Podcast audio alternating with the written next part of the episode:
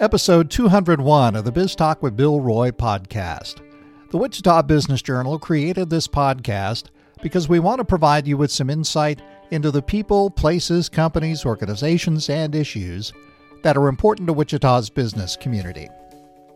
Running one of the largest school districts in the country is obviously a big responsibility. Add to it the impact of a pandemic, and it becomes quite a complicated challenge. The schools and the business community are linked in many different ways, and we saw that amplified after COVID 19 hit. If kids aren't in school, parents may not be able to go to their jobs. Wichita's Superintendent of Schools, Alicia Thompson, joins me for episode 201 to talk about how her last year has gone and how the district is preparing to move forward. First, let me give you an update on the weekly edition of the Wichita Business Journal. Wichita is seeing more reason to be optimistic about the local economy. Orders for commercial aircraft are coming back. That means work for Wichita's Spirit Aerosystems and its hundreds of suppliers in south central Kansas. This week, aerospace reporter Daniel McCoy takes a look at the positive signs. Our coverage begins on page 14. This week's special report on business at our neighbor to the north, Newton. The town has welcomed a new kind of business hemp. That report begins on page 10. This week's list Wichita area residential mortgage lenders. Lots of activity over the past couple of years. Take a look on page 6. Our job is to provide you business intelligence you can use to grow your business. Every week we publish our leads section bankruptcies, new real estate deals, building permits, new corporations who owes back taxes, court judgments, our leads section in the back of the book this week. Equity Bank means business. That's why they've created business solutions to help you solve your business challenges. Visit them today at equitybank.com. Well, Dr. Alicia Thompson has been superintendent of the Wichita Public Schools since July 1st of 2017. She grew up in Wichita, went to Carter Elementary, Chisholm Trail Elementary, Brooks Middle School, and she graduated from Heights High School. She's one of those proud Falcons. Uh, Dr. Thompson, welcome to the podcast. Where did you study for your higher education? Actually, I attended um, Langston University, which is a historically Black college um, in Oklahoma. Uh, and then from there, I graduated from there with a, a degree in elementary education with a, a, minor in early childhood. And then I came to Wichita, and then I started right away and went to. At the time, it was it was Kansas Newman University, but Newman University back in the day, and uh, I attended there for my master's degree, which is curriculum and instruction and assessment design. And so I received a master's there. And then I went on to Wichita State for all of my higher level. So I went there to get a building level certification to be a principal. And then I did a uh, district level license to work in staff development. And then I ended up uh, going there also for my doctoral program. Why did why did you choose Langston, and how did you enjoy being at that university? Well, I actually, my my mother is a graduate of Langston University. Okay. And so I, I attended their homecoming program. You know, it was a weekend long full of homecoming activities and the band and all the excitement that happens with that. And so I, as a kid, I always grew up and said, when I go to college, that's where I want to go to school. so you were a legacy, that's for sure. That is correct. And my daughter actually graduates in May from Langston. Oh, great. Congratulations. That's great. Well, uh, tell us about your career path. We've, we've heard about your education. Talk about your career path and getting into getting into education. Yeah, you know, my mom was a teacher in the Wichita Public Schools, and my aunt was as well. So I grew up in the schools, washing the chalkboards off and just hanging around with all the teachers. And so it kind of just became natural for me. Um, at one point, I thought I wanted to be uh, and work in the hospitals where maybe a nurse or something to that effect. But then I actually went to college and I started that path. And then I saw blood and I thought, oh, no, not so much. so it's not for everybody, really, is it? No, it is not. So then I thought, well, you know what? I'm going to go back to what I really, uh, you know, knew that was part of who I was growing up as a kid and that kind of thing. So I, I ended up uh, going to school to be, become a teacher. And then I, I actually, like I said, I was recruited lots of different places, but it was kind of a heavy press for us to come back to Wichita to teach, which I'm so glad that I did. And I came back to Wichita to teach. I actually did my student teaching here as well, even as a student at Langston. They, they allowed me to come back and do my student teaching here at, at, at Chisholm Trail Elementary School, as a matter of fact. And uh, then I went on and I became a, uh, an assistant principal. Um, a assistant principal. I was a principal. And then I actually was, they, they saw something in me about growing teachers. So I ended up going to uh, downtown and I worked in staff development. I, I, I, was the director of staff development for elementary, middle, and high school uh, folks. And then I ended up uh, going and uh, from there, I became the assistant superintendent of elementary schools. So I supervised 60 elementary schools at the time. And then from there, um, I interviewed and was selected as the proud superintendent of Wichita Public Schools in 2017. Take us back to more than a year ago. When did you first realize the pandemic was going to be more than just a disruption? And what were the first decisions you had to make? Yeah, I remember it pretty vividly. Uh, you know, we were on our way to spring break actually, and we were excited because we were all going to get a break. Right. and then we get a call that says that we needed to pay attention because there was some something going on that could impact us. And it was kind of maybe that thursday or friday or so before spring break. And i remember wendy johnson coming to us and saying you guys there's something that's going on. We need to be paying attention. Then all of a sudden the next day we get this we get this announcement that the governor is about to make an announcement. The governor gets on and she shuts the school districts down. And so uh, immediately we went into uh, to, to I, I call it panic mode at first, but as a leader, you know, you can't panic long. You got to settle down and start leading the charge. Right. And some of those decisions earlier on, um, pretty significant was, you know, we had to feed kids still. We had to make sure that kids had food to eat. And then we still were responsible for educating those students in some form or fashion. So those were the two major decisions that we needed to make. And the and the thing that was really complex for us is because we didn't have technology, nor did we have internet access in the homes of our children, let alone a device. So it was very difficult for us that first, uh, the first you know couple of months trying to figure out and just scramble to figure out how to make all that happen and then to feed 50,000 students well of course not all of them would eat but we have a large portion of our children that depend upon us every day for food. And how do we transform from having food that you are able to serve on the campus to then having to get enough food in to be able to feed children in a remote type of setting? So those were two huge components uh, that had us uh, really scrambling. Uh, it was the blessing was is that we had that week of spring break to kind of get our feet grounded and to get moving that had to be a very tough situation with the technology component. Because yes. as many kids as you have in the district there are probably a fair amount of them who may not have internet connection at home. So how do you overcome something like that? Yeah, well, we we I just have a great team and a great board of education and a bunch of good teachers in the school district that rallied together to make that happen. So we immediately began to take a poll of our families who had technology, who did not have technology, and we found out very quickly that many of our students did not have technology. Even if they had access to a phone, they still didn't have access to, to internet. So that did not do us any good. So we immediately began to find the best units that we could and began to make those orders. The, the thing is, is everybody across the country was also doing the exact same thing, right. trying to get that, that technology. So that technology kind of slowed us up quite a bit.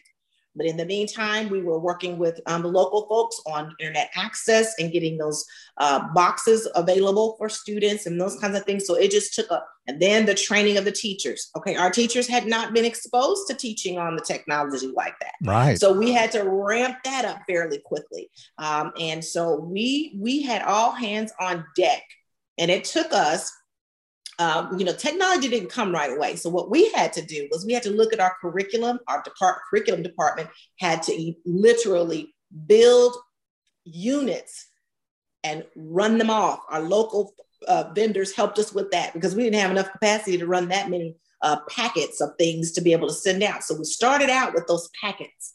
And then as technology became available and we began to, I mean, we had, we, I mean, literally it was a couple days and we were having all the high schools had technology then all the middle school then all the high school. So it was just a literally a massive undertaking to be able to do that. And then you get the computers to the homes and then the families don't know how to use them. Right. so then we had to have a major uh, up you know to teach the families how to help their kids to get on. And that didn't take too long because the kids get right on and figure it out but the families needed help.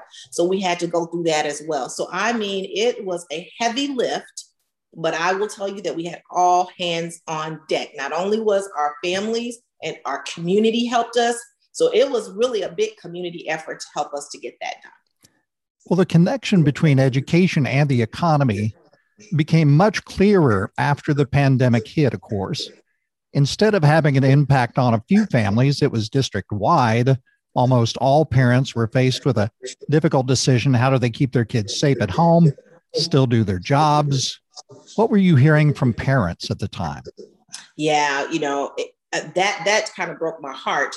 Uh, you know, it, it was it was really tough because we had no access to we, they couldn't come on the campus and you know there was nothing that we could do to help them um, so um, what we tried to do was to work with local uh, places like Exploration Place, the YMCA. There was a few churches, uh, the Urban League, who opened their doors for us.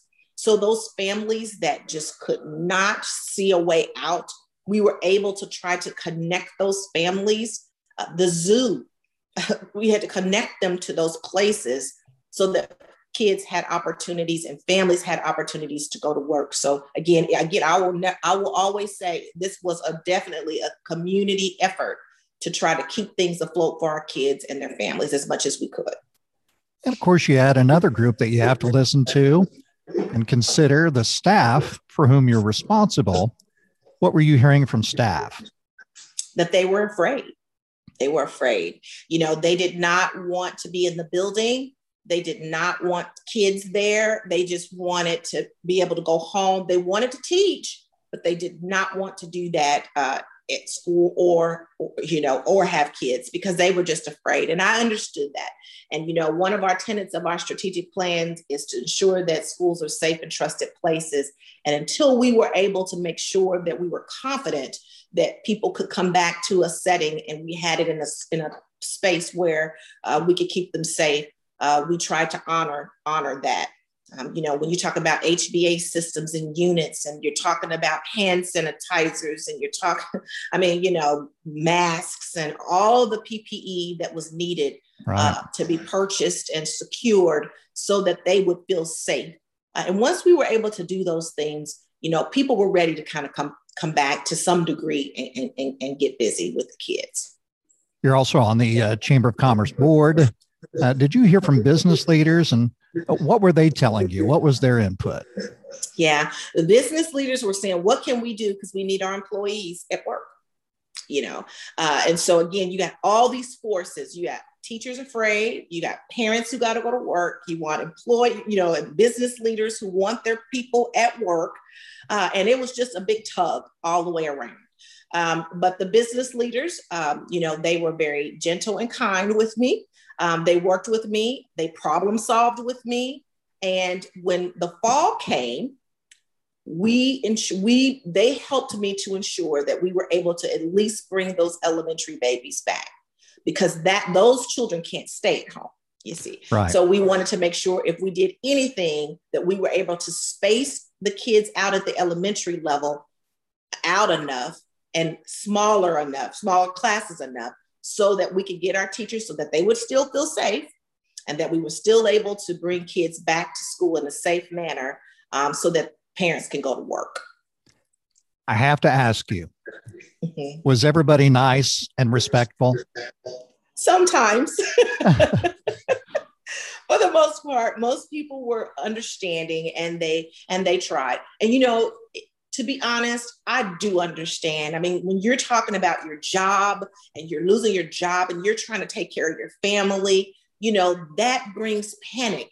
And we had to work, we had to figure out a way, you know, when people want their business were closing because they couldn't get their employees to come to work. That's that's a heavy lift for folks.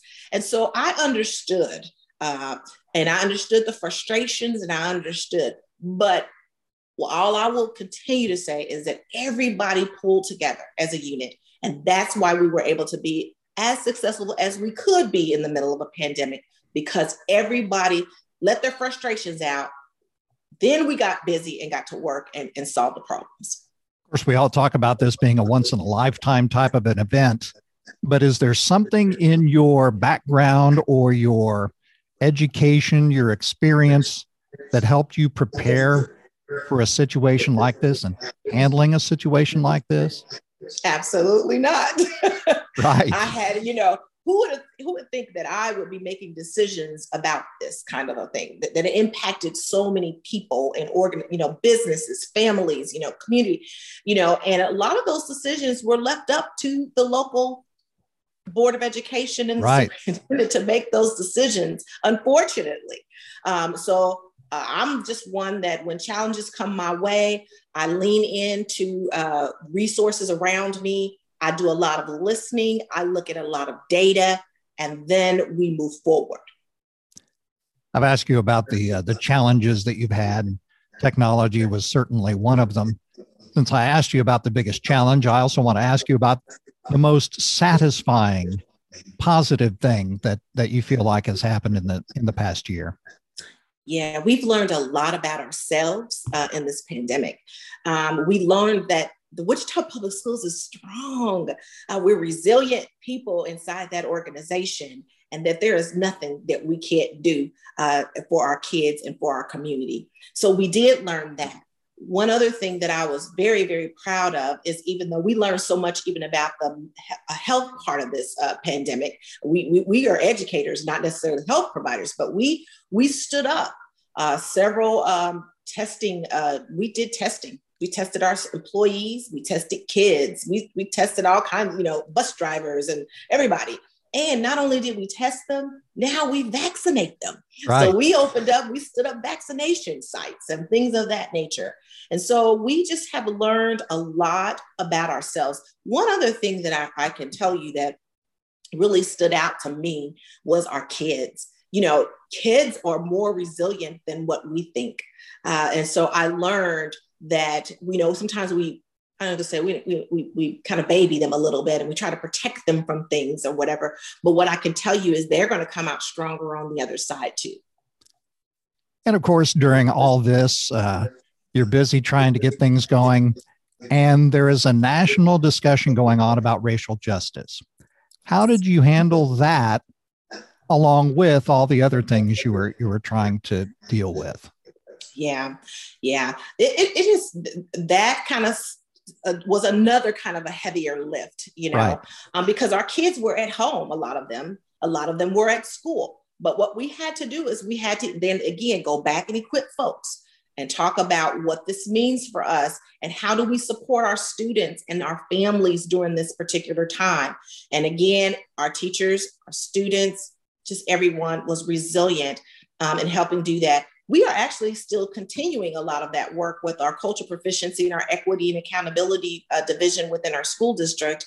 And um, uh, it's interesting because a lot of the staff faculty meetings that were held virtually and things of that nature, you would see a lot of that beginning to start to start happening, and it is continuing on. And so, because of that, we know that as we have collected data from our staff and students uh, and parents, this is something that they would like for us to continue to continue to have those conversations about inclusiveness and belonging.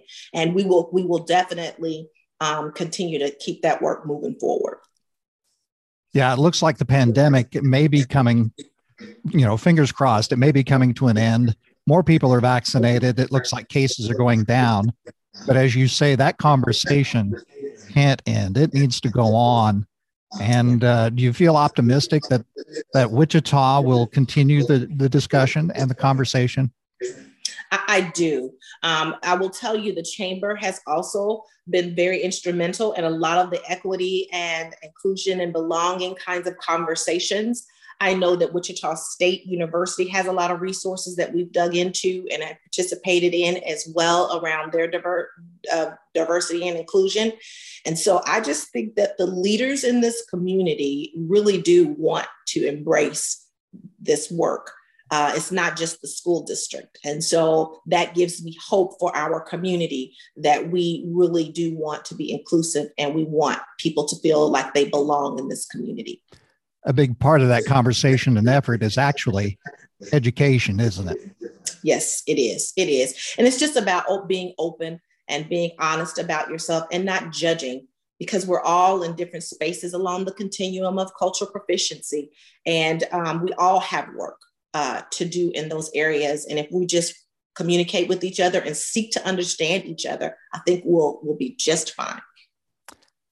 Well, how are you preparing for this school year to end and for the next one to begin? Well, they're all just kind of blend together for us. Yeah. That's how it works. but we are we we have about maybe 37 so days left so we will continue to um, vaccinate. We will continue to educate our families on now that there may be some vaccination for our 16 year olds and up. So we'll do educating there. And then we will prepare ourselves in case, you know, for educating our families for the little bitty honeys that may have the opportunity to get a vaccine at that time, at the time as well. So we'll do some educating as we continue to finish out as it relates to COVID. We will not come back the same, of course, because our kids have a taste of technology, of course. So they're not going to want to go back to what we've had before. Right. So we'll come back in a better space. We've done a lot of preparation about that blended learning and what that looks like in classrooms. And teachers are already uh, experimenting and exploring that because now that our kids are all back, uh, the ones who parents who want them back at all of our levels. And so teachers are exploring all of those kinds of things and we'll have lots of training and professional opportunities this summer this summer also we're gearing up for our massive summer school program so you know we have those ESSER dollars that we have um, from the federal government and we are spending a lot of our money um, this summer on summer school so we will have lots of, uh, we looked at our data. Of course, everything is good around our data around literacy. We have some algebra things going on, numeracy. Um, we actually um, will have some things for uh, kids who uh, are taking government. I mean, all the things you think about, want to think about, we have options that, and, and it's all aligned to some of the loss that we were seeing in some of our areas. We will be addressing those this summer, and uh, and we'll be doing that probably for the next couple of summers. There will be some uh, summer programming offerings uh, for helping to close gaps for the summer. And then as we prepare for the fall, there are a lot of um, things that we need to prepare for there, whether or not we're wearing masks anymore. I mean, all those things we talked about before to get us ready, a lot of those things we will probably continue. I don't know about the masks, but I do know the cleaning regimens, we found those to be helpful even for the flu season. So you we'll bet. continue to do some of those things. Um, when you talk about um, our technology, we'll continue to use some of those. We also will have lots our HVAC units. We'll continue to do those because all of those things are things that we learned over the pandemic. That man, that's good for a lot of other things, and we hope that that will help with our chronic absenteeism rates, uh, attendance for staff. All of those things will help us to be healthier in our environments as we continue to move forward. Lots of challenges, lots of lessons learned.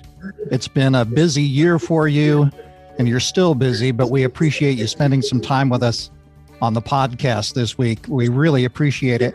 Wichita School District Superintendent Dr. Alicia Thompson, thank you. We wish you luck, and hopefully, we can check back in with you later on this year. Absolutely. Thank you for inviting me. Well, that's it for Biz Talk with Bill Roy this week, episode 201. Check out all our podcast episodes at our Biz Talk with Bill Roy hub. It's at wichitabusinessjournal.com. Thank you for listening and subscribing. Biz Talk with Bill Roy is a production of the Wichita Business Journal. Thanks to producer Brittany Showalter, and thanks very much to our sponsor, Equity Bank. Creating the business concept turned out to be the easy part. The challenges that follow is where Equity Bank comes in. Equity Bank was built by entrepreneurs for entrepreneurs. Let them help your business evolve and solve your challenges. Tomorrow is here. Visit them today at equitybank.com backslash evolve. Be well and be safe. Have a profitable week.